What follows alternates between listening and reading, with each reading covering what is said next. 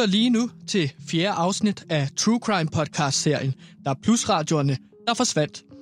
Et afsnit, vi har kaldt Står Kida bag det hele? Har du endnu ikke hørt de tre første afsnit, så kan du gøre det i podcasten PewDiePie True Crime. I det forrige afsnit forsøgte vi at finde en muldvarp på Radio Loud. Forstår Mads Brygger bag der plusradioernes forsvinden, må han have en muldvarp på Radio Loud. Det peger historien i hvert fald på. Men det lykkedes mig ikke at finde nogen muldvarp. Men hvem står så bag Radio Louds manglende succes? Det må jo være nogen skyld, og det bekræfter det tip os også om, som startede hele denne true crime. For på Radio Louds årsdag fik vi et tip, at alle der plusradioerne var blevet opkøbt for næsen af alle de unge mennesker i alderen 15-32 år, som selvfølgelig ville høre Radio Loud. Men hvis det ikke er Mads Brygger, hvem er det så? En internet-troll indvildede sidst i at lade sig interviewe, og han påpegede noget meget interessant. Han har nemlig modtaget kinesiske e-yuan for at angribe Radio Loud og de mennesker, som arbejder der. Men kan det virkelig gå hele vejen til Kina, det her? Det satte jeg og Sebastian os for at undersøge. Og hvilket bedre sted at starte end den kinesiske ambassade i Hellerup. Men hvordan man kommer ind på ambassaden, viser sig sværere end først antaget. Lad os høre, hvad der sker i Hellerup. Okay, Gantemir, vi står nu foran... Øh, det er jo nærmest en majestætisk bygning, det her ambassade i Hellerup. Det er en meget flot bygning herude. Øh, Klokken, den er hvad? Lidt over midnat? ja, Og du sagde, at vi skulle mødes herude. Jeg Ja. ud fra, at du har lavet en aftale med dem, så vi kan komme ind og snakke med dem om hele det her... Hvordan det her hænger sammen med Loud, Kina, øh, e-yuan. Hvor er det dem, der køber trolls, der kæmper? Altså, ja, altså jeg lavede en aftale, det har jeg ikke. Øh, det er jo derfor, vi er herude om midnat, fordi at de netop ikke skal vide, at vi er herude. Fordi at, øh, som du kan se, så har jeg taget mit koben med her, øh, så vi kan bryde ind og finde nogle af de her øh, hemmelige papirer, som kan påvise, at Kina har noget at gøre med hvad er, det de for nogle, hvad forsvindende. er det for nogle hemmelige papirer, du taler om? Jamen, jeg tænkte, at hvis Kina har noget med de forsvundne øh, DAB Plus radio at gøre, så kan vi finde nogle papirer inde på Kinas ambassade, tage dem med ud, og så kan vi... Øh, Ja, og det, hele det her skal foregå jo på lovlig vis, fordi når man, når man har at gøre med den kinesiske ambassade, så er man jo på kinesisk jord, så er det jo en anden lovgivning, der, der gælder. Så hvad, hvad er din Yes. plan? Din plan har været hvad? At Jamen, bryde øh, ind? ja, om natten, hvor, de, øh, hvor det er sværere at se folk bryde ind. Øhm, så det var min plan. Hvad, hvad havde du tænkt? Jeg havde forestillet mig, at du havde lavet en aftale med den kinesiske ambassade, så vi kunne komme ind og tale med dem, stille dem nogle spørgsmål, også nogle kritiske spørgsmål, det tør vi godt, og så få ud, finde ud af det her. Gansimir, Okay. nu går vi over til... øh, Okay, så vi gør det på din måde, Sebastian. Ja, vi skal- ja, ja, vi har gør ikke vi det på min aftalt. måde. Okay. Nu går vi over og ringer på, så må vi se, om der er nogen. Du tager den. Yes, Yes. this is Chinese embassy. Yes, hello. This is uh, Sebastian and Gantemir from the st- radio station Radio Loud. Uh, we were wondering if you have had a time to talk with us. No, we don't. It's Uh, middle of the night. We're closed. Go away. your... Ja, Han lagde på. Tryk igen. Det var utroligt. det er da frækt. Det er direkte frækt, mand, når medierne kommer og spørger. This is the Chinese embassy. Yes, hello. This is Sebastian and Gantemir again. You're obviously not close because you're taking the phone. We just have some questions and... I have to be here. I have to be here in case of an emergency. Yes, Yes, and, this we- is an we- emergency. This Please is an go emer- away, sir. Der gjorde han... Lig der. Frækt, det der. Sir, I've been nice to you so far, but if you keep uh, buzzing the door, Yes, then I'm yes, gonna we get, do. call the police. Yes, and do you know what, who we gonna call? We're gonna call you again and again and again and again because we want answers on the Then questions. I'm gonna call the police again and again and again. Uh, okay, I can tell you one thing for sure. We want to know what is up and down with the DAB Plus radios. Sir, Why? Where are goodbye. they? Det ringer op igen. Det er direkte frækt, det der. Where are the... Ej. Where, hvor er de? Radioerne. I'm ikke calling den. the police as we speak. And I am calling you. Yes, you are, and that's why I'm calling the police. You, uh, you know, sir, we have been nice to you, but now we have the critical questions. What is up with you and the DAB Who Plus? are you, and I- why are you here? I'm Sebastian against me from Radio Loud and the podcast called DAB Plus. Where, where are the... The media means nothing in China. Goodbye. åh, du, det ring op til ham igen. Det er fræk nok for... Det er flabo. Nu, nu går, skruer du også speeden på. Det er kun mig, der... Sir, the police are on Yes. their way. Hello, China. Gonna- we want to tell to you jail. that we are we are the critical uh, journalist, and I, I Not I, that Yeah, critical. journalists I actually in China had- means nothing. I have, I have. Ah! Gansimir. Jeg, jeg tror faktisk, han mener det. Nå, det. Det er en politibil, der kommer der. Ja. Du står med et koben i hånden her. ja, og en skimaske på. Jeg troede jo, vi skulle bryde ind. Ja, tag den skimaske, det er for os dumt. Ja, jeg tager den lige af. Ved det. Ja, løb Nå, vi væk. må nok klæde Nej, væk, løb, løb. inden politiet tager. Hurtigt, Sebastian! Hvor skal vi hen? Hernede, hernede. Hvorfor dernede? Ja, hernede i afgrunden. Ja. Fordi så kan politiet køre forbi os. Men de leder jo stadigvæk efter os. Hvad? Det er ligesom scenen i Ringens Herre. Du er nødt til at være stille, ellers så kan de høre os. De stopper der. Og hvad er nu din plan? Jamen planen var jo, at vi skulle bryde ind i den kinesiske ambassade, og så når vi skulle ud igen, så ved jeg, at der er kloakrør, der løber hele vejen til København. Det der. Ja, så jeg, Jeg skal ikke jeg, ind i nogen kloak, Gantemir. Vi går og tager S-toget. det er der, politiet venter på os jo.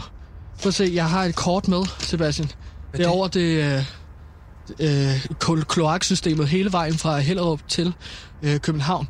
Så du kan se her, så har jeg lavet en plan. Vi skal lige ud først, og så til højre. Fordi altså, du kan se, så har jeg skrevet tegnet lille rotte. Og det betyder, at det er et rotte, øh, ligesom... Øh, Hvad er det, du prøver at sige? Det er Hvor sådan skal en rotte, rottehule. Og hvis vi kommer derind, og så sniger os igennem alle rotterne, øh, passer på selvfølgelig, der, der, der leder politiet ikke længere efter os. De følger efter os som now as we speak. Jeg foreslår, at vi går gennem rotte. Shh, stop med at tale hele tiden. Bare gå, så får vi det overstået. Yes, den er mig. Ja, Ad var da ulækkert. og så lige her skal du holde vejret, fordi her kommer vi under vandet.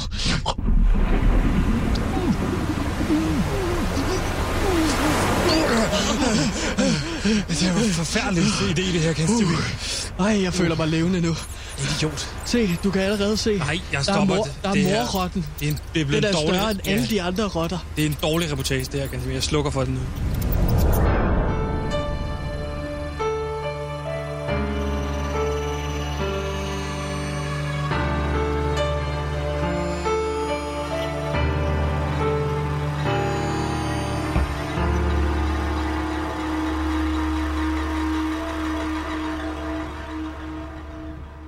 Velkommen til. Du lytter til podcasten Der er Plusradioerne, der forsvandt. En true crime podcast, hvor vi undersøger, hvad der i virkeligheden ligger bag Louds lave lyttertal på Der Plus. Mit navn er Sebastian, og jeg er journalist og leder af den her gravegruppe. Men jeg har et stærkt hold bag mig. Det har jeg. Jeg har vores producer Simon, og så har jeg også dig, Gantemir, som researcher med mm. på det. Og Gantemir, vi skal jo lige gøre klar for lytterne efter øh, nattens eskapader, at vi er okay.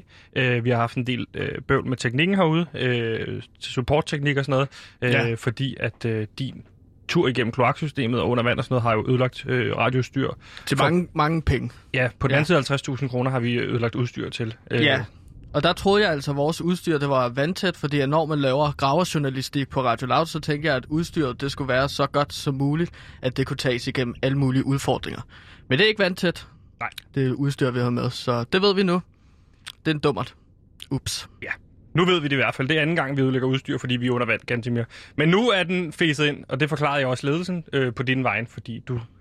Og tak for det. Det var så jeg glad for. Så fik du lige, blev du lige sat ud i to sekunder, for det kunne du ikke finde ud af. Mm. Øh, at få en reprimande. Gantimir, vi har jo efterladt lytterne sidst på noget af en, en, en cliffhanger, som det jo hedder, øh, Ja. i forhold til den her øh, internet-troll Intensier 69, som vi fik fat i øh, i, øh, i forrige afsnit, ikke? Jo, og han afslørede, at han havde brugt rigtig mange kræfter på at angribe Radio Loud og kanalens værter med voldsomme trusler, Ja. men også hån. Ja. Og øh, vores internet-troll Insitia 69 afslørede så, at han eller hun blev betalt af den officielle, med den officielle kinesiske kryptovaluta E-yuan. Ja, Øh, ligesom bitcoin i virkeligheden. Altså, det er det, vi bruger i Vesten. Der det bruger de i Kina så e-yuan til at købe narko, ikke? Ja, og det er for at gå målrettet efter Radio Loud. Øh, så det betyder altså, at Kina har en rolle i den her øh, sag, saga om Radio Loud og de manglende øh, lytter, og mere præcist øh, de forsvundne der er plus radio. Og lige præcis Kinas rolle er det, vi vi vil prøve at undersøge en lille smule i, øh, i dagens afsnit, fordi det eneste Kina ikke længere har styr på, kan man sige, når det kommer til Vesten, det er jo de vestlige medier. De er jo såkaldt stadig frie. Ja. Øh, men det, de har styr på, er for eksempel erhvervslivet. De handler jo gerne. Det er jo også det, vi ser med Katar. Erhvervslivet går fri, men så er det landsholdet, øh, der skal boykotte. Og der er jo mm. din officielle holdning her på kanalen, at man skal boykotte de her boykottings, øh, fordi det, det er jo ligegyldigt i sidste ende. Men det er jo det, de mangler, Gansimir Kina. Det er jo netop øh, det, det vestlige medier at have styr på dem, og det skal vi prøve at undersøge en lille smule i dag, Gansimir. Ja. Jeg må sige til at starte med, i forhold til, du må lige kalde time out, hvis det er, at du ser meget bleg ud. Du, har, du ser tynd ud. Du kan også se, at jeg ryster rigtig meget. Det er der ikke noget nyt i, så det er svært for mig at se forskel i. Du har ryster altid på hænderne. Ja, det er klart, men jeg kan forklare, at rysteturen og at jeg er blevet så bleg, det har også at gøre med, at jeg synes, at det bliver mere og mere nøjeren, nu hvor vi åbner op for en geopolitisk øh, vinkel på Radio. Lavs manglende lytter. Når vi laver det her true crime, så har du det med at tage det relativt roligt, indtil det kommer til det geopolitiske spørgsmål. Så er det, du begynder at blive nervøs. Ja, altså sagen om Radio Loud, manglende lytter, det kan jo starte en tredje verdenskrig, hvis vi får afsløret det, vi skal afsløre.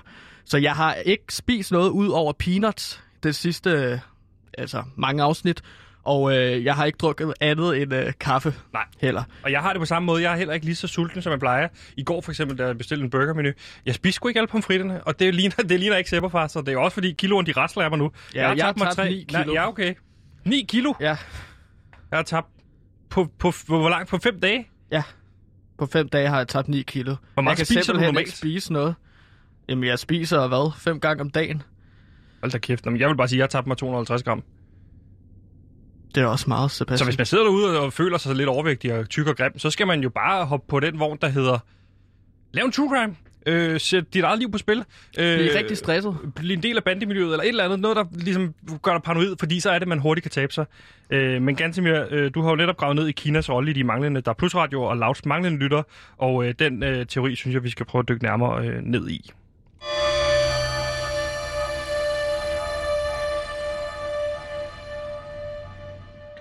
Ja, fordi at efter at Kina blev bragt på banen af vores anonyme troll, så har jeg jo gravet ned i internettets arkiver og så prøvet at finde ud af, hvad har Kina at gøre med sådan den danske radio. Og internettets arkiver, det er Google, eller hvordan? Ja, det er Google og Fora og Bing for eksempel også. Ja. Du kan ikke gøre bare holde dig øh, op på en øh, søgefunktion. Du skal bruge dem alle sammen. Ikke? Dobbelttjek alt dit research, Yahoo, Bing og Google og så videre. Så når du siger, du dobbelttjekker alt, så vil det sige, at du først søger på Google, og så efterfølgende søger på Bing, Ja, præcis sikker det på, at det er samme de samme linje. søgeresultater, der kommer. Præcis det samme linje. Modtaget. Det skal man huske.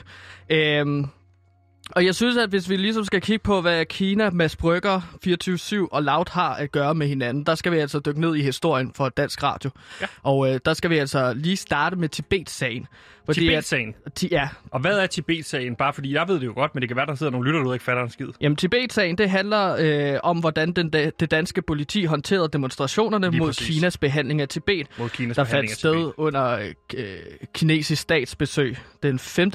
juni og 2012 og så 13. Ja, 2012 Også. 13 der omkring også, ja. Ja, og det, der startede Tibet-sagen, det var ligesom, at der var optagelser fra politiets kommunikation under demonstrationerne, der viste tegn på, at der var tydelige ordre på, at Kina-kritiske demonstranter skulle fjernes, hvilket jo er strid med grundlovssikret ytringsfrihed. Og det er jo der, hvor Radio 24 kommer på banen, er det ikke rigtigt?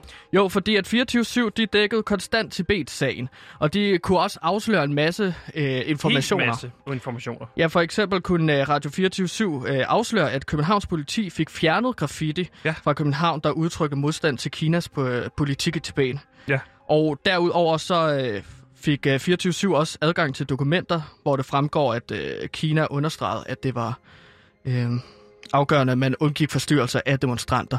Så 24-7 har jo øh, under Tibet-sagen været en torn i siden på Kina. Ja, lige præcis. Man har ikke kunne, lade det, man kan ikke kunne slippe det, hvor man nogle gange også sådan back off. Nu er det nok. Øh, det må vi også sige som radiokanal. Nogle gange får vi også at vide af kilder, prøv lige at slappe af. Og så er det, vi, vi får at vide ledelsen, af. slap af. Fordi Ja. nu så er der ikke noget at komme efter. Ikke så kritisk, fordi vi skal også holde os gode venner. Men hvad har Mads Brygger med det her at gøre, ganske Ja, Mads Brygger, han var programchef for 24-7, så han han sørgede for programmer. Øhm, og det, der også er med Mads Bryggers historie og i Asien og Kina, det er, at han har konstant sørget for dårlig stemning mellem Danmark og Asien. Det er rigtigt, hvis man har set Det Røde Kapel for eksempel. Præcis. Øh, meget dårlig stemning i Nordkorea, synes jeg generelt. Ikke? Muldvarpen, der er det lyste. Også Nordkorea igen. Men det er jo Ja. meget Nordkorea. Det er jo meget kun Nordkorea, han så har været på Men efter. så er der også øh, Sankt Bernards syndikatet, hvor han rigtigt. er i, øh, eller hvor den foregår ligesom i Kina. Ja. Og øh, øh, Kina er så selvfølgelig sur på 24-7, men også Mads Brygger, der repræsenterer 24-7, ikke? Jo, lige præcis. Øhm, Så Kina havde klart motiv til at få lukket 24-7 efter Tibet-sagen og Mads Bryggers øh, dokumentar. Så jeg, jeg tænker, at Mads Brygger er ligesom os et offer. Men hvad har det så med Laut at gøre? Fordi altså, nu har du ligesom Tibet-sagen 24-7 Mads Brygger koblet på det her. Jamen, så skal vi så øh, tilbage, hvor Loud vinder udbuddet. Fordi at det lykkes så Kina at få lukket 24-7. Men hvad jeg tænker, at de ikke har tænkt over, det er, at der kommer en ny kanal efter 24-7. Øh, og derved er Kina kun interesseret i, som du sagde, at styre de Kina-kritiske vestlige medier. Okay. Så hvad gør Kina? De køber samtlige der plus radioer i Danmark, således at Loud starter med ikke have nogen lytter. Så det er Kina, der har købt... Det er Kina, der har fået lukket øh, Radio 24 for så at kunne kontrollere Det er bare et Loud lille, efterfølgende. ja, det er bare et lille greb i lommen på Kina. Derudover så skal vi også huske coronavirusen. Hvornår er det, den, Corona, hvornår er det Loud vinder udbuddet? Det gør de i oktober 2019. Ja, Ja, ja. og coronavirusen viser sit ansigt i oktober 2019 til november 2019. Så altså, coronavirusen har givet os et rigtig dårlig start og har fulgt os, Sebastian, igennem hele Louds levetid. Da vi sender første gang øh, 1. april år 2020, Der er det nedlukning. der er Det det, gør nød, det jo selvfølgelig svært at lave Kina-kritisk indhold. og det er nødradio, vi skal sende. Vi kan ikke få kilder ind. Men der står du og siger til mig, at, at det er coronas skyld, at Loud har, lavet lyttertal, og corona det er skabt af Kina. Jamen, som man kan se i alle mulige papirer, så kan man... Hvad så, for nogle papirer? Jamen, de svenske papirer blandt andet, så kan man jo se, at Ki- Kina har opfundet øh, coronavirusen i et laboratorium. ikke? Øh, og derudover så ved vi også fra vores anonyme kilde, Sebastian, vores troll, at Kina har hyret internet-trolls til, psykisk, siger 69. til psykisk at nedbryde øh, lavt sværter. Okay, så lad mig lige prøve at forstå det her. Det, der sker, det er, at Radio 24 går ud og får kritisk over for Kina. Det er så Kina, de planlægger, de siger, at vi lukker øh, Radio 24 via den danske regering. Hmm. Så laver de så et nyt udbud, som Loud så vinder. Og for at sikre sig, at Loud ikke bliver nogen succes, så skaber Kina en virus, der hedder corona, spreder den hele verden, ødelægger hele verdensøkonomien, Ja, på grund af et medie ikke skal have for meget indflydelse i, Dan- i, i Danmark og generelt på Kina. Og så efterfølgende det, så køber de købt trolls til at angribe radiostationen, og efter det, så øh, køber de så samtlige der er plus radioer, så det ikke kan blive udbredt nogen steder, det her øh, øh, radio. Og dermed så lukker de et vestligt kritisk medie. det vil forklare, hvorfor Loud ikke har nogen lyttere, Sebastian. Vi er jo så kompetente. Jeg kan ikke fatte, at vi overhovedet ikke har nogen lyttere, hvis det ikke er Kina, der står bag det hele. Gantemir, det er mange ting, der skal gå op, før at den her teori passer, men jeg elsker teorien. Og ved du, hvorfor jeg elsker teorien? Fordi at det giver mening. Ja, og fordi det ikke er vores skyld. Ja, fordi at det ikke er vores skyld, præcis.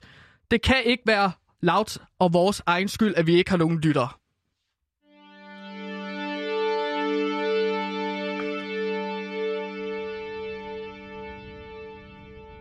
Og når vi så snakker om netop Loud, netop ikke har nogen lyttere, så har vi jo tit refereret til, fordi dem, der måler lytterne Gantemir, det er jo Gallup.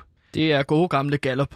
Og øh, vi kan jo sige her, sådan, hvis man gerne vil en tur ind i maskinrummet på, på Radio Loud, så kan man sige, at hver mandag der mødes vi her på Loud, og så står vi med hinanden i, øh, i en rundkreds øh, med, med hinanden i hænderne. Og så er det, vi står, og så venter vi på, at, øh, at lyttertallene bliver offentliggjort. Hvor mange Mhm. lytter har vi i målgruppen? Og så er det ledelsen, de kommer ud, og så siger de, som regel, der er 0. Ja, Og så er der, øh, så er der nogen, der begynder at græde. der er gravøl, Ja, der er gravøl. og så er der som regel sådan en ny tradition, at så bliver der en, der bliver fyret.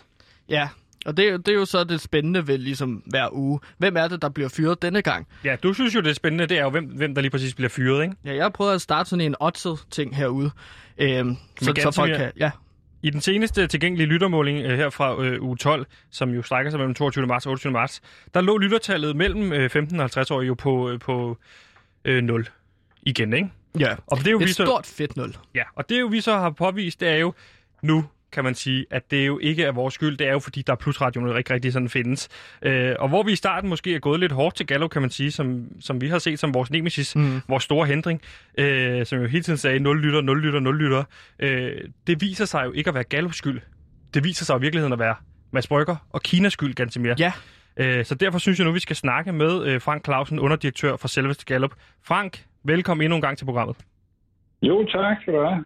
Frank, må jeg ikke starte med at sige, og det skal jeg ikke være for sent til, at lægge mig fladt ned, fordi vi har jo om nogen gået jer på klingen i forhold til de her 0 lytter, men det er jo ikke jeres skyld, vi har 0 lytter. Det viser sig jo faktisk, det er Kinas skyld. Nå, ja, det må du lige udtyde lidt. Jamen, øhm, øh, lad mig prøve, prøve at starte et andet sted.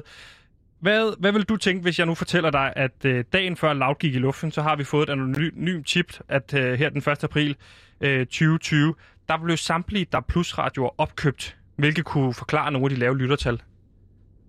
Okay. Er det ny information for dig, det her? At de unge slet Ja, ikke har haft øh, adgang til der plus radioerne?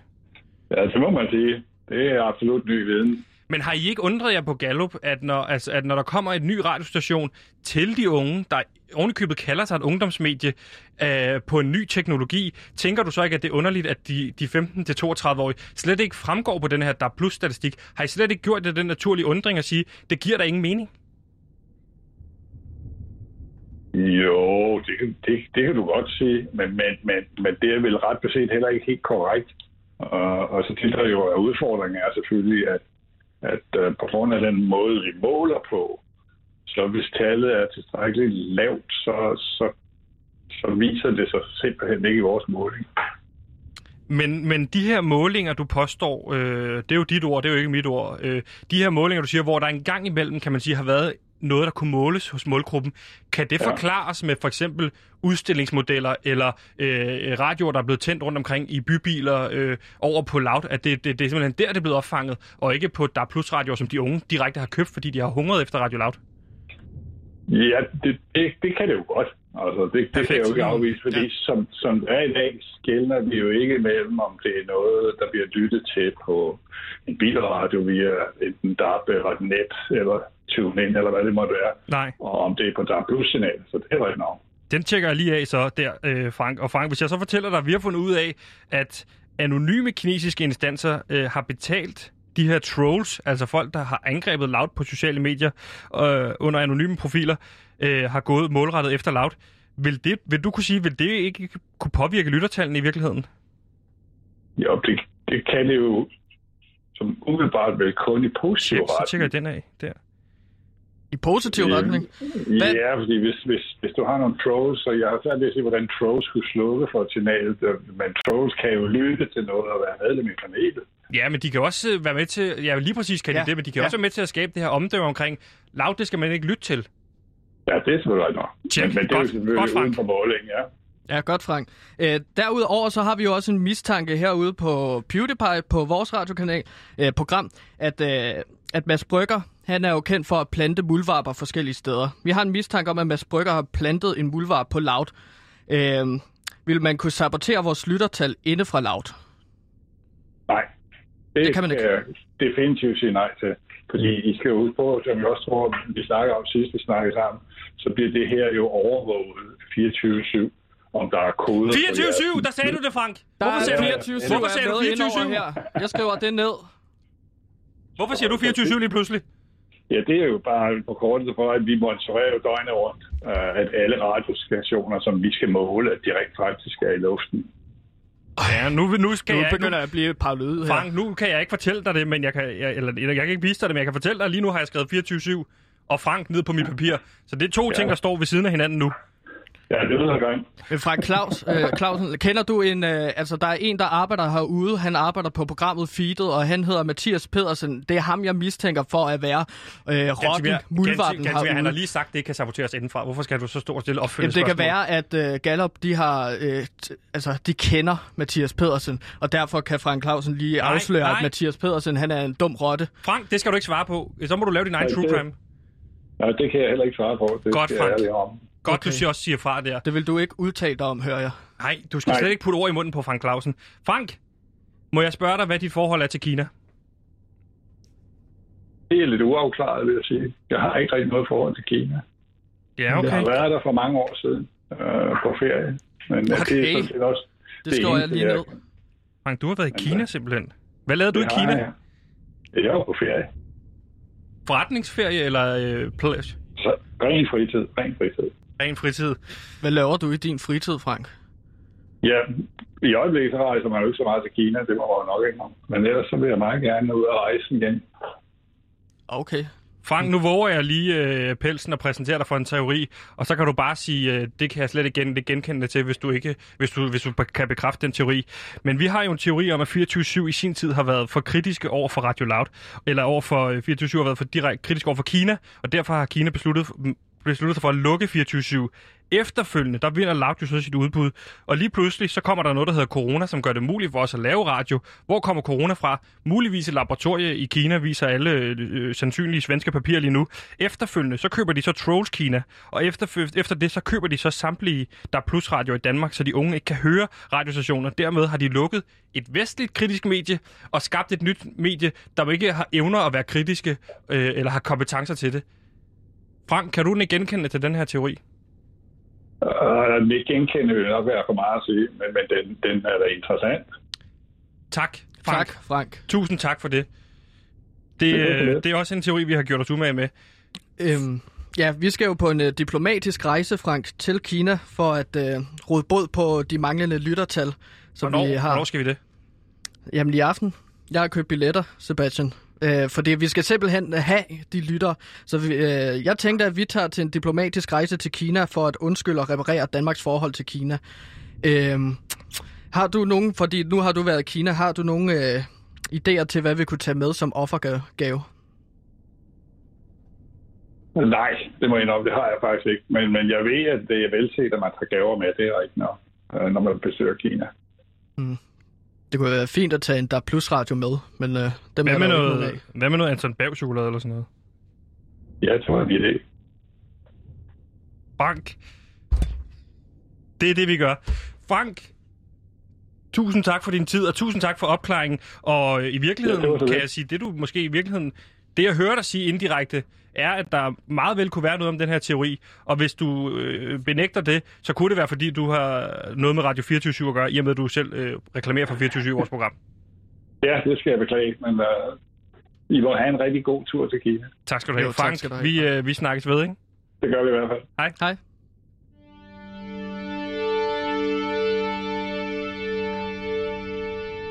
Men det er for noget med, at vi skal til Kina.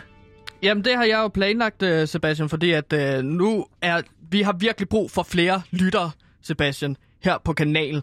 Og vi kan jo ikke altså, kritisere Kina, fordi at det var det, der var med til, at, at Mads Brygger mistede Radio 24 øh, og er så hated af Asien.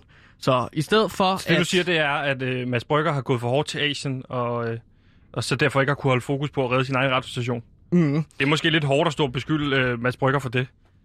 Men altså, Kina er jo kendt for, det er det, jeg prøver at sige, Kina er jo kendt for at, at være meget øh, onde mod Kina-kritiske øh, medier. Og derfor, hvis du ikke kan slå dem, Sebastian, så skal man gå sammen med dem. Altså som Uffe Ellemann sagde, if you can't beat them, join them. Ja, lige præcis. Okay, så jeg skal Øhm. bare forstå dig. Der er jo to veje at gå nu, Gansim. Enten så går vi virkelig hårdt til Kina, og så bliver vi hyldet herhjemme. Eller så går vi, tager vi til Kina på en diplomatisk undskyldningsrejse og giver dem Anton Bav chokolade. Og så er det, vi rent faktisk får lyttere, fordi så er det, de, øh, de, de frigiver de her, der plus radioer. Ja, det tænker jeg. Det, det skal være vores plan, Sebastian. Øh, den her, som du siger, diplomatiske undskyldningsrejse. Så jeg har bestilt billetter, Sebastian. Øh, flyet afgår 19.20, og det er med Qatar Airways med mellemlanding i Frankfurt. Så vi skal ligesom flyve i aften, for, så vi kan sende øh, fra Kina i morgen. Øh, og du tænker måske, hvorfor Qatar Airways? Det er jo da ret dyrt, ikke? Nej, det tænker jeg ikke. Nå, men det er jo fordi, at så er jeg sikker på, at jeg kan få nogle peanuts på flyrejsen, hvilket jeg jo ikke fik på flyet til Bornholm. Det er mere professionelt. Du fik ikke to pakker peanuts. Du fik en pakke peanuts på turen til Bornholm. Ja. Du fik masser af drikkevarer, men du blev med at spise de peanuts, som gjorde, at du blev mere og mere tørstig. Og det var en, det, det, desuden også en flytur på 45 minutter. Så jeg skal nok sikre dig, at på vores tur til Kina skal du nok få masser af peanuts. Ja, det er jo lavt, der betaler alligevel, og vi skal på business class! Okay. Lyder det ikke fint? Jo, jo, det lyder fint.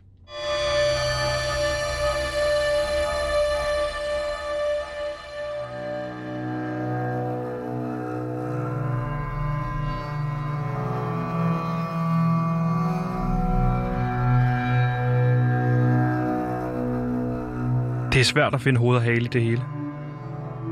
Er det virkelig Kina, som trækker i trådene i dansk kulturliv? Og hvis det passer, har vi så dummet os ved at gå på klingen med den kinesiske regering? Vi er blevet trængt op i en krog. Og desværre er det os selv og Mads Brygger, som har trængt os op i den. Endnu en gang står vi for fald for Gansimirs sløsede research. Der er kun én mulighed. Vi må ombord på flyveren til Kina på en diplomatisk rejse. En diplomatisk undskyldningsrejse, som skal redde trådene ud med Kina ved hjælp af Anton Bav chokolade. En rejse ud i det ukendte for at rette op på alles fejl. Spørgsmålet er bare, er det en farlig tur, som vi bedriver os ud på? Kun tiden vil vise det. Mit navn er Sebastian, og sammen med min researcher Gantemir og vores producer Simon, vil vi forsøge at give svar på alle disse spørgsmål i denne True Crime-serie. Du har lyttet til fire afsnit af Der Plus Radioerne, der forsvandt. Et afsnit, som vi har valgt at kalde Står Kina bag det hele.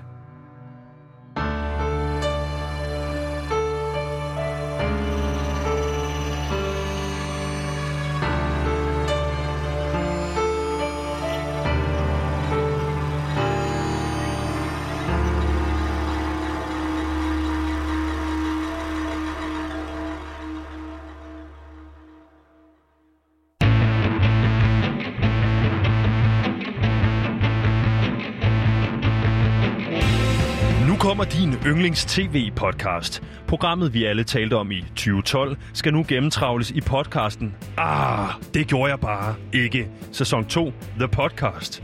Vi husker alle, hvordan værterne Lisbeth Østergaard og hendes medvært Nikolaj Stockholm tog fusen på helt almindelige danskere. I podcasten vil vært Pelle Lundberg dykke ned i blandt andet det mindeværdige afsnit om Niels N., som blev hypnotiseret til at tro, at han var ejendomsmaler. Hej Niels.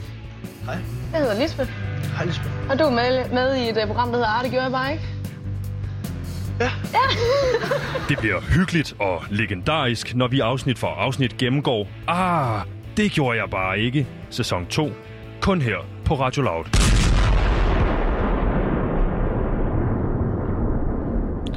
Next up, Yes. China. China. Eller Og det er lige i aften, ikke? Ja, øhm, Siger du ikke Altså, til mig, det er dig, der har pakket- købt billetter? ja, jeg har jo pakket kufferten allerede, så den står faktisk lige her i studiet. Hvorfor du har du ikke se. fortalt mig det, inden tog afsted, så jeg kunne nå at pakke, inden vi kommer ud? Mm, det fordi, at det var lige en idé, jeg fik lige inden vi gik ind i studiet her. Så jeg har først købt billetter. Hvordan har du så øh, pakket Lige inden. hjemmefra? Jamen, jeg har altid tasken med herude, i tilfælde af, at jeg skal ud og rejse til Kina for eksempel, eller Katar, hvor der er altså fodbold, eller Færøerne. Ikke? Øh, jeg har altid en rejsetaske med, Sebastian. Okay. Og hvor tit gør du brug af den? Hvor tit skal du rent faktisk ud og rejse? Nu, altså, nu er der jo corona, så det er ikke så tit, at man kan komme ud og rejse. Men det, det er heldigt, at jeg har pakket øh, en rejsetaske, vil jeg sige, fordi så kan jeg tage direkte til Kina. Øh, så jeg bliver her indtil klokken 7 i aften, og så kan vi tage afsted. Hvis Okay. du, du kan godt nå at komme hjem og pakke. Nå, okay. Mm. Det jo heller ikke, du bor meget tæt på radiostationen, så det er vel ikke sådan en kæmpe fordel for dig at have herude? Ja, altså man kan jo sige, at, øh, ja, at jeg faktisk er hjemme lige nu. Jeg sover jo tit på Radio Loud, ikke? Er du flyttet ud fra der, hvor du bor? På Amager? Øh, nej, jeg bor stadig på Amager. Eller jeg har stadig lidt adresse på Amager, men de andre er blevet så sure på mig, dem jeg bor sammen med. Øh, Dofa blandt andet. Hun, hun vil ikke have, at jeg er der så meget længere, så, så må jeg bo her. Øh, jeg har jo stadig ikke, jeg har jo stadig ikke fået øh, ordnet huset ud der ved Roskilde, som jeg snakker om, at jeg har købt. Nej, du har købt Det- en ejendom ude for Roskilde, et spøgelseshus. Ja, så det har jeg stadig ikke gjort rent. Det er fandme svært at gøre blod rent. Der er jo blevet myrdet så mange mennesker derinde. Øh, ja. Og det er jo så mit job at gøre det rent. Øh, Hvordan Men går det med spøgelserne, der huserer? de er stadig efter en, ikke? Jeg, jeg ved simpelthen ikke, hvad hvad jeg skal gøre. Jeg prøvet med en støvsuger og prøvet at se, om jeg ikke kan støvsuge spøgelserne væk. Hvordan er det, det- gået? Det virker ikke rigtigt.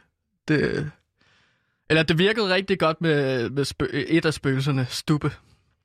Ham fik jeg. Så han, øh, han er i en lille Støvsuger. støvsugepose. Han står herude på laut. Støvsuger. Støvsuger, støvsugeren, ja, som jeg har brugt til at fange stube. Hvorfor har du taget det med ud på laut? Fordi at ja, det er laut støvsuger, som jeg har brugt. Så lige nu har vi... Lige nu sker- har vi en øh, støvsuger fra, øh, på Loud, som er fyldt med et spøgelse. Og jeg håber virkelig ikke, at der er en, der bruger den støvsuger, fordi jeg så slipper Stube ud. Uh, altså, jeg har sagt til Klub, og jeg har også sagt til uh, Cecilie Lange og Vitus Robak og Kevin Shakir, ikke så mange andre, at de må ikke bruge støvsugeren, fordi at der er et spøgelse inde i den spøgelse. Men klub, eller de værter, du lige nævnte, bruger jo aldrig støvsugeren. Det er jo ikke dem, du skal sige det til. Men det vil lige Det passe, er jo hvis det var rengøring, du dag. sige det til. Har vi rengøring herude? Jeg troede kun, at det var mig, der Nej, gjorde rent. der har jeg da rengøring. Åh, oh, oh. det må jeg lige sige til, at de ikke må bruge den støvsuger der. At de må bruge kost, kost og fejebakke. Ligesom i folkeskolen. Nå, men jeg har også lige en ting at sige til dig, Sebastian, og det er, at nu kaldte du mit research i uh, outroen for sløset. Ja. Det, øh, det, jeg vil ikke skændes med dig, Nej. men jeg synes bare, at vi har været rigtig gode til at arbejde sammen, at når du så øh, kommer med sådan en surprise attack, når du siger sådan noget der, så, så er jeg så tæt på at pande dig en. Står du tror mig med at slå mig i hovedet? Nej, jeg siger bare, at jeg er tæt på at pande dig en hver gang, at du siger sådan noget der. Så ja, det er vel en trussel. Oh. At fremover, hvis du siger sådan noget, så pander jeg dig kraftigt sådan en Så kan jeg fortælle dig, siden. at næste gang du ikke briefer mig på, at vi skal til Kina samme dag, og Ja, kan og nå, den, og den tager jeg på min kamp. så Jeg er ked pander af, jeg, jeg, sådan en. jeg, men det har ikke noget at gøre med min research. Og jeg er da også ked af, at jeg afslører for dig, at vi skal til Kina i aften, når vi er i gang med at interviewe en underdirektør fra Gallup. Jeg ligner jo en idiot. Nu i Gallup, der står det og siger, "Har- har- så, så går han ned til frokost nu, hvis han spiser sent. Og så siger han til de andre nede i Gallup, hey, har I hørt uh, Sebastian ude på Loud? Han vidste ikke engang, at de skal rejse samme dag, som de skal gøre det. Og, Og tror det det er sjovt? Fordi hvis der er en fra Gallup, der måske er far til Andrew Mojo på P3, så siger han det, hey, har du hørt, Seb-" og så siger han ikke ham igen. Og så siger de, nej, men han vidste ikke engang, at han skulle ud og rejse samme dag, som han skulle ud og rejse til Kina. Det blev afsløret i et interview med vores ja. underdirektør i Gallup, der hedder Frank Clausen. Altså, hvis det er sandt, så er jeg meget ked af det. Ja. Det får jo lidt gravejournalistikgruppen herude på Loud Til at ligne idioter. Ja, det er jeg ked af, Sebastian. Men det har stadig ikke noget at gøre med min research. Så lad være med at sige, at det er sløset research, eller så pander jeg dig en. Det vær, stop med at stå og tro mig. Du ved ikke, du, Så stop, stop med at sige sådan nogle dumme ting, der gør mig ked af det. godt, så er vi enige om det. Jeg siger Vi siger undskyld, og så nu. kommer vi videre På nu. med programmet. På nu. 3, 2, 1. Nej, jeg vidste, du ikke ville sige det. You fucking idiot. Ah, 3, mate. 2, 1. Oh, oh. Kian Fornote her. PewDiePie. Fedt program. Jeg har hørt det den ene gang, hvor jeg var med i det. De andre gange vil jeg overlade til jer. Hør det.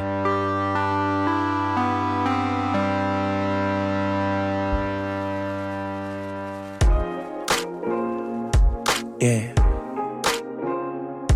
Goodbye. The time is of rest. Velkommen til det, jeg har valgt at kalde et dyk ned i Superligaen. Her fokuserer vi på fodbold og kun fodbold. Vi skal nemlig tale om den bedste danske fodboldrække her på Loud i et dyk ned i Superligaen. Og Gantemir, første runde i grundspillet er blevet spillet. Vi mangler kun Lyngby mod Vejle i aften. Øh, så er den første runde, som jo har, har, har ligget her i påsken. Mm-hmm. Øh, Ja. Hvad er det for en første runde, vi kan sige om... Øh, Altså, vi er ikke- jo i mesterskabs. Mesterskabsspillet og nedrykning. Sige, ikke? Sorry, jeg ved jo ikke så meget om fodbold, som du gør. Gantemir, hvad er det for en første det er runde? derfor, man kalder mig for eksperten Ja, ja, herude på Loud, Fint. ikke? Stop. Nu stiller jeg bare lige et spørgsmål. Hvad er det for en første runde, vi har haft her i slutspillet? Det var det, jeg ville have sagt. Ja, i mesterskabsspillet og nedrykningsspillet, der har vi haft en øh, fantastisk, en klassisk første runde, hvor der bliver scoret mål, og der bliver givet nogle enkelte gule kort. Og så bliver der også øh, altså, reddet nogle bolde. Øh, Er det primært det, der du bliver med? skydt på overlæg, og der blev også nogle, øh, nogle bolde røg også på stolpe. Det ser man ikke så tit. Det er mest på overlæggeren, hvis det rammer en af de her tre stolper. Øh, Bare lige for at tage lytteren i hånden, hvis I ikke har set fodbold før, så målet det er altså lavet af to, tre stolper, kan man kalde det, øh, og så et net bag dem. Øh, så det former en form for, øh, form for firkant, øh, de her stolper, når de står på øh, græsset. Øh, og så skal man ellers bare skyde bolden ind, øh, ind i nettet, og så har man scoret et, et det, man kalder for mål. Ja. Øh, det kunne være interessant at undersøge muligheden for, om målene kunne komme op og stå over, øh, over græsset. Så lidt ligesom sådan, hvis I kender det fra Harry Potter, der hedder Quidditch, så kunne man have målet op og flyve, Ja. og så vil man ikke kunne trille bolden ind, fordi Nej. Jeg er træt af de der trillemål. Det skal altså, de skal skydes hårdt, så de kommer op i luften. Det er Okay. der, det interessante er. Godt. Og det er det, du har i forhold til den her runde overordnet set. Lad os så prøve at dykke ned i nogle af de her kampe, der er blevet spillet. Øh, ja. Hvad er der en særlig kamp, du vil hive fat i, som du virkelig synes, hold op, der, havde vi, øh, der blev du virkelig spillet fodbold? Ja, jeg vil virkelig uh, sige FCK mod Randers. Det var virkelig en fed kamp, Ja. synes jeg. 2-1 til FCK, øh, Ja. efter de jo kommet bagud Au, hurtigt. Pinocchio, vil jeg jo sige. Uh, 2-1, det er alligevel tre mål, og det blev scoret inden for de 20, første 20 minutter. Normalt så vil man se tre mål blive scoret fordelt hen over alle 90 minutter, men her er det altså kun de første 20 minutter, hvor der bliver scoret mål. Ja. Interessant. Spændende. Og hvad er din analyse på det? Hvorfor er det, der ikke bliver scoret mål efter det 18. minut, hvor det sidste mål jo bliver scoret øh, af Victor Fischer? Jamen, jeg tror, at de alle sammen havde indset, at det vil... Altså, at de ikke ville score flere mål, FCK. Så de tænkte bare, hvis vi bare holder to, øh, de to mål, så skal vi nok vinde kampen. Hvilket de også vil gøre, hvis Randers bare forblev på et mål. Ikke? Så de blev... Så de blev, det var bare folk, der var lidt trætte, og altså, det, det var en defensiv affære der. Ja. Jeg vil rose FCK's offensiv formation. Ja, fordi det er der jo netop blevet talt meget om, kan jeg forstå, i, øh, i fodboldkredse. Det her med den nye taktik, som FCK fik sat rent offensivt. Og hvad er det? Vil du sætte nogle ord på den nye øh, offensive strategi, som FCK har anvendt i den her kamp? Øhm, ex- exibel. Flexibel, undskyld. Jeg glemte F'et. Det sker jo nogle gange. Men du kan jo også kalde det exibel. Øhm, nej, Hvad det betyder- kan man ikke. Nej. Flexibel hedder Ja. det. Undskyld. Hva- Og hvad er det fleksible i det? Fordi som jeg også har forstået det i forhold til fodboldkreds, så bliver der jo talt meget om det her med Jonas Vind, der jo lang tid har skulle spille angriber, øh, men har trukket langt ned, har gjort, at der ikke har været nogen tilstedeværelse i feltet. Pludselig ser vi en, en type som Kamil Vilcek komme ind, øh, gavet rotte inden for øh, En fodboldverdenen. rigtig rotte. Ja. Okay. Øh, jo kom ind i feltet, og lige pludselig med den her presence i feltet, så kan Vind trække ned i banen, som jeg forstår det, og, og fordele boldene meget mere med to kombinationsspillere, mellemrumspillere som Rasmus Falk og Victor Fischer. Er det, for, er det rigtigt forstået? Det er helt korrekt forstået, Sebastian. Det er virkelig flot. Du har læst det, jeg har skrevet til dig. Ja. Øhm, det er, når jeg ser, for jeg lytter, når jeg ser kampe, så kan jeg jo godt lide at skrive en hel masse beskeder til Sebastian. Det er rigtigt. Øhm, så du får sådan 800 beskeder i løbet af sådan en kamp. Ja. Det er jo vigtigt at opdatere dig omkring, for eksempel hvis øh, jeg synes, at der er en spiller, der går og halter lidt. Så får du en opdatering omkring det. Eller, Så tror jeg, at han er skadet. Det var han så ikke. Det var bare skuespil. Øh, det kære Vind. Men det er korrekt, at Vind, han, øh, når, når han lige så får lov til at være mere oppe i angrebet, så kan han virkelig gøre meget skade. Ja. Så vi også så her. 2, øh, 2-1 blev det kampen jo. Ja. Øhm, det er jo rigtig flot. Nu har du sagt det, jeg vil sige omkring Men så lad mig spørge ind til sådan en offensiv. type, som... Så øh, jeg ved ikke, som, hvad jeg skal øh, gøre nu. Lad mig spørge dig ind i stedet for til en type som for eksempel Mohamed Darami, som jo du har fremhævet til det her U21-EM. Øh, Ja, det er jo- fedt. Ham elsker jeg at snakke om. Fortsæt. Hvad, hvad vil du han spørge er jo en type, som i går ender på bænken. Øh, har han trukket 19, eller kunne du se ham i resten af slutspillet sagtens komme ind på det her FCK-hold? Og i, i, i så fald, hvem skal så ud? Jamen, han, han var det, som man kalder for uden for døren. Øh, han havde lavet ballade, og øh, Han har lavet, simpelthen lavet ballade. ja, han havde lavet ballade i forhold til, at han simpelthen havde øh, det spr- sprunget en postkasse Han har sprunget en postkasse. Hvorhenne? ja, øh, til FCK. Det er der, FCK får posten, ikke? Ja. Klubbens postkasse havde han sprunget i luften, fordi han synes, at nogle drengestreger er sjove. Men øh, ham og Michael Bøving... altså, de, Mener du de, William Bøving? Ja, William Bøving. William En Michael af de helt Bøving. unge talenter, som jo fik debut mod Manchester United, mener jeg, er det ikke rigtigt? Jo. Øh, Det er korrekt. Det er fuldstændig korrekt. Et ung talent, ligesom Darami, at det er simpelthen sådan nogle unge lømler nogle gange, at de glemmer, at de skal være professionelle i en klub som FCK. Og Michael Bøving slap Bøving. jo væk. Ja, William, øh, William Michael Bøving. Han øh, slap så væk fra at øh, blive sat på bænk, eller at få straf, Ja. ved at han ligesom flygtede fra situationen, Ja. og så gemte sig inde i et lille udskur, ja. hvor han sad og slittede træmænd.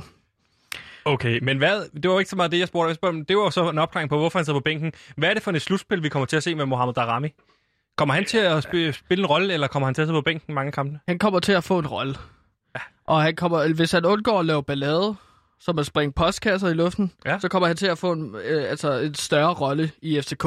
Fordi at FCK kommer til at prøve nogle andre for, former for offensiver. Lige nu er de i en er det eksperimenterende fase. I går var det jo med, med hver- i virkeligheden fire angriber nærmest. Ja, jeg har hørt om 4-2-4, at det vil undersøger de, om de ikke kan gøre. Det var det, de altså gjorde i går. fire angriber, to midtbanespillere og så fire Det forsvarsspillere. var jo meget det, de spillede i går, ikke? Ja, jeg vil mere sige, at det var en 4-3-3 i går. Okay. Altså Ja. ja. tre angriber, tre midtbanefolk og så fire forsvar. Jeg har også hørt, at de bare kaster alle mand op i angrebet næste kamp. Så du har en målmand og så 11 angriber. Men det ved jeg ikke, om det er bare rygtebørsen, der spiller mig et pus. Nej. Der er mange... Øh, Skal vi prøve at hoppe videre til topkampen det i er går? tipsbladet, der har skrevet det forresten. Det er tipsbladet, der skriver, at de vil prøve. angriber. Ja. De er tosset derude. 11 De er nu- angriber, så er det uden målmand også. Ja, de, de er nogle skøre, de er nogle skøre gutter derhenne, men nogle gange har de ret. Er der nogen på tipsbladet, du har et særligt godt forhold til, eller et særligt dårligt forhold til, af journalisterne derude? Jamen, Sebastian Stanbury. Han er en skør mand. Han, Har du godt forhold til jeg ham, eller gik jo dårligt på forhold til ham? journalistikhøjskole med ham øh, På med i nogle Sebastian. Stanbury? Ja. Han er en skør mand. Hvorfor kun nogle måneder? Når du gik der kun i nogle måneder, selvfølgelig. Ja. Og jeg gik der teknisk set ikke. Jeg fik bare at vide, at jeg ikke måtte være der længere. Jeg var pedel. Og Men hvad er dit så- forhold til Sebastian Stanbury? Det er jo en, en af de dygtigste sportsjournalister, vi har herhjemme. ja, det er, han er jo ikke bedre end mig. Nej, nej. Det var en konkurrence, jeg havde med ham konstant på journalisthøjskole. Så gik han forbi, og så sagde jeg sådan, du skal ikke tro, du er noget. Så pedel, ikke? Mm. Hvad sagde han til det? Så sagde jeg, ah, du er skør. Og så slog jeg ham med en kost. Fordi han skal ikke sige, at jeg er skør. Var det der, du blev smidt ud? Ja. Ja, så må man åbenbart ikke være pedel længere, hvis man bruger sine redskaber til anden, øh, andet, andet end sit job. Gantimir, det var egentlig, jeg gerne ville tale med om. Det var topkampen i går mellem Brøndby og Midtjylland, fordi det var jo nummer et mod nummer to, der mødte hinanden. Og det skal jeg lige love for, der blev byttet plads. Det blev nummer to mod, nummer et lige pludselig. Altså, fordi de skiftede plads. Ja. Det, det, det gik fra at være nummer et mod nummer to, til at være nummer to mod nummer et efter kampen, ikke? Jo, hvis man siger udholdet først. Hvad, øh, fordi Brøndby kom jo ned på andenpladsen i, i går, øh, og Midtjylland De gik må forbi. dem. være sure og kede af det, ikke? Jo. Fordi at nu, at før var de på førstepladsen, hvilket betyder, at man vinder mesterskabet, hvis man ender på førstepladsen. Ja. Nu er de et råd ned i plads, Ja. hvilket betyder, at de ikke vinder mesterskabet. Lige de præcis. kan vinde andenpladsen jo. Ja. Og der tænker jeg, at Brøndby er lidt kede af det. Ja. Hvad Øh. var det for en kamp? Altså, øh, det er jo topkampen Brøndby-Midtjylland. Jamen, ja, det var en rigtig skyttegravskrig. Øh, de sad bare i der, hver deres skyttegrav og ellers skød bolden frem og tilbage. Nå, de var ikke Ja. nogen, der, var ikke nogen, der ville have bold. Nej, det var 11, 11 mod 11 på hver sin side. Ja, det plejer det at være i fodbold, ikke? Ja, lige præcis. Og så skød de ellers bare bolde frem og tilbage. Og det er jo min favoritform for kamp. Når man bare ligesom er det sådan en form for volleyball. Jeg, jeg kan godt lide at... Jeg kan godt lide at se volleyball. Men jeg vil bare ønske, at det foregik mere med fødderne, i stedet for hænderne. Så hvis man Altså på en eller...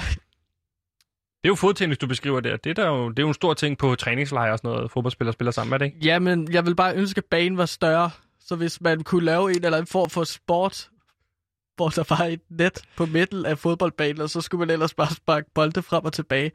Det, det jeg, jeg får helt gåsehud af, hvor, hvor fedt, fed den idé er. Gantemir, næste runde, det er jo øh, den helt store kamp, vi har herhjemme i Superligaen. Det bliver FCK mod Brøndby på Brøndby Stadion. Det er jo derby-tid, som de kalder det, eller som du har forklaret mig, de, øh, de kalder det. Hvorfor er det egentlig, man kalder det derby? Jamen, det er jo fordi, at uh, Derby, øh, altså, der, det er hestene. Ja, heste. Du ved, Derby-heste. Ja, ja, det er, jo, ja. det er jo derby, kan man sige, med heste, der løber i ring der, ikke? I gamle dage, så kom, øh, så kom spillende ridende ind på banen. Øh, fordi at det var sådan en gammel øh, middelalder-tradition, ikke? At, øh, at man skulle duellere på heste. Øh, så, FCK mod Brøndby. ja, så tilbage i øh, 1100-tallet, så kom øh, FCK ridende ind på heste mod Brøndby. Så skulle de Jeg ellers... troede, FCK blev, op, eller ligesom blev stiftet i 1992. Jamen, det har øh, været igennem mange forskellige omvæltninger af FCK, ikke? Det hed Okay. KB før. Ja, KB og B 1903 er jo ligesom moderklubberne, ikke? Mm. Og så var der noget, der hed øh, øh, K, KFB før. Øh, F stod for fodbold. Ja, Timir, hvad bliver det for en kamp? Det var lidt mere der, jeg vil hen af. Øh, hvad bliver det for en kamp mellem Brøndby og FCK? Hvad tror du, den bliver? Lad os tage et resultat. Jeg tror, det bliver 2-2 mellem 2-2. Brøndby og FCK. Jeg tror, at øh, FCK de øh, lykkes med at prøve en ny offensiv. Det kunne jo så være den der 11-0-0-0. Øh, og så, men der skruer Brøndby så bare mål, fordi at der ikke er nogen målmand eller Ja. forsvar. Øh, så jeg tror, at FCK kommer til at lykkes rigtig godt med deres offensiv og prøve på det. Men Brøndby er bare meget stærke. Det er jo derfor, de er på andenpladsen Ja. lige nu. Ikke? Det vil betyde, at det er det andet bedste hold i ligaen lige nu. Som Skal vi- hedder Superligaen. Et nedrykningsbarometer, Gansimir. Hvem tror du rykker ned? Sidst sagde du Horsens OB som de to stensikre nedrykker. Hvem siger du i den her runde? Horsens og Vejle. Horsens og Vejle. Vejle, der skal jo møde Lyngby i aften. Ja, en rigtig 6-0 kamp. Til hvem? Lyngby, selvfølgelig, fordi jeg lige har sagt, at Horsens rykker ned. Vil Og være Vejle. Vejle mener du, ikke? Jo, En 6 points kamp. Var det det, du mente, eller 6 måls kamp? det er en 6 måls kamp, fordi der bliver scoret 6 mål. 6-0 til Lyngby. Det kan vi lige Øhm. holde op på ganske Det er spændende. Og så lad os komme til guldbarometeret, øh, hvor du fordeler de 100% til de forskellige klubber. Vi har øh, Brøndby på 31%, FCK på 30% sidst, Randers på 25%, AGF på 3%, Sønderjyske på 2%, som ikke er med i mesterskabsspillet, og så FC Nordsjælland på 1%, og Midtjylland, dem regner du med bliver di- diskvalificeret i løbende, så de kommer slet ikke til at være med. Ja, jeg tror stadig på 0% til FC Midtjylland. Jeg tror Ja. ikke, at de vinder ligaen, selvom de er på førstepladsen nu. Jeg Hold tror, at de brænder sammen. Okay, De skal bruge ham med Andreas Dreyer noget mere. Anders Dreyer. Anders Dreyer, som han også hedder. Ja. Øh, mere på banen, især efter det succesfulde U21, som han har haft. Ja. Øhm, så jeg tror, at de ender på 0, medmindre de bruger Dreyer noget mere, så kunne de godt gå op og ramme 70 procent. Og så tror jeg, at Brøndby, de ligger sgu stadig på de 31 procent. De holder du fast i 31%. Ja, og FCK, de rykker lige op på 32 procent. De rykker på 32%. Fordi er fra 30 til 32, fordi at de prøver noget nyt. Ja. i deres offensiv. Ikke? Det er nu min guldfavoritter FCK. Er Sønderjyske stadig med, eller Sønderjyske er stadig med, og de rykker op på 5 procent. hvad har gjort det større? De er jo stadigvæk nede i nedrykningsspillet og tabt deres kamp her, så de kan jo ikke komme op i mesterskabsspillet. Men du siger 5% chance for, at de vinder guld. Ja, fordi jeg tror, at der, kunne, der flyver nogle sager rundt lige for tiden, som jeg ikke kan komme ind på. Men okay. jeg tror, at hele ligaen bliver diskvalificeret på deres sønderjyske, simpelthen fordi der er rod i papir. Modtaget. Hvad med Randers? Hvad giver du dem procentsats? Mm, på 20 procent. De er ned på 20%. Ja. Og hvad med AGF? De AGF, de rykker fra 3 til 14 procent. 14%. Modtaget. Og hvad med Nordsjælland? Øh, 0 procent. 0%. Ja. Det giver jo langt over 100%. De er gået fra vi 1 kigge på en anden procent til 0 procent, jo. Ganske det var guldbarometeret lige for at opsummere, så tror du øh, mest på FCK med 32%, skarp for fuld af Brøndby med 31%, og det bliver jo derfor et rigtig, rigtig spændende derby. Så har vi selvfølgelig også Randers på 20%, efterfulgt af AGF på 14%, Sønderjyske 5% chance for at vinde mesterskabet, på trods af, at de ikke er mesterskabsspillet, og så Mhm. mm-hmm. Nordsjælland og Midtjylland helt ned på 0%, dem tror du ikke på. Men mindre de selvfølgelig bruger Anders Dreyer, så ryger det på 70%. Det var et dyk ned i Superligaen.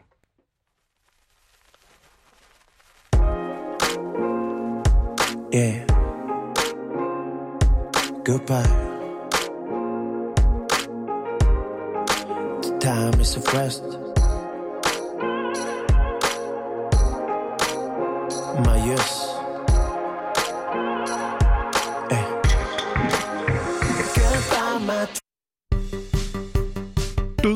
Eller levende. En respektfuld mindepodcast, hvor Michael Bertelsen mindes en kendt dansker, som han er i tvivl om er død eller levende. Glæd dig til afsnittene om Frode Munksgaard, Kurt Thorsen, Daimi, Bob Ricketts og Jytte Abelstrøm. Eksklusivt på Radio Loud.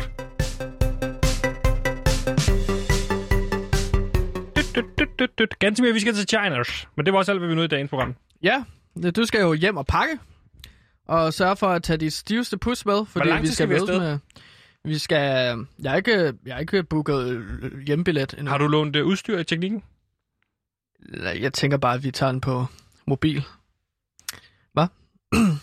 Øh, okay, vi optager alt på mobilen. Ja, ellers så Sebastian... Det er fordi, altså... Det er fordi, at vi har... Vi, nu har jeg jo lige fået skæld ud for at have, have slået alt det udstyr ihjel, fordi vi dykkede igennem kloak. Men officielt, så tager vi det på mobil. Uofficielt, så går jeg ud, og så stjæler jeg en masse lydudstyr, og så Modtaget. Det gemmer behøver- jeg ja. det. Altså. Det behøver du ikke sige radioen så. Altså, Jeg- de vil ikke lade mig låne mere udstyr, Nej, fordi fint. jeg har kostet for over 100.000 kroner. Helt sikkert. Du skal bare ikke stå og sige det i radioen nu, fordi så Nej, bliver... men det var det, jeg heller ikke vil sige. Nej, men nu gjorde du Men det. øh, ja, fordi du pressede og pressede og pressede mig. You made me do it! You took it right out of me! Er det Christopher Walken? Er det impression, det er, du har øvet dig på? Det er Christopher Walking. Øh, min Hvad er det, man kalder det? Impression. Impression, ja. Efterlinje. Okay, I'm Christopher Walking her. Okay. Det er sådan lidt spøjs. Okay, jeg kan også en. Du kan også se en, ikke? Mm. Uh, uh, I'm Professor um, Barack Obama. Hello, Mr. Obama. I'm Christopher Walking here. I'm Obama. You just walk. Ja, den er god, Gansimir. Det var alt, hvad vi nåede i dagens program. Tusind tak, fordi vi lyttede med. Jeg var glad for... Sikkert et program. Ja, en sikkert. perfekt afslutning Sluttede også. perfekt med Hold Impressions. Hold din kæft. Gansimir, det var alt, hvad vi nåede. Tusind tak, fordi I lyttede med. Tak til Simon ude i regien. Vi skal til Kina. Tak til dig, Gansimir. Jeg skal skide nu.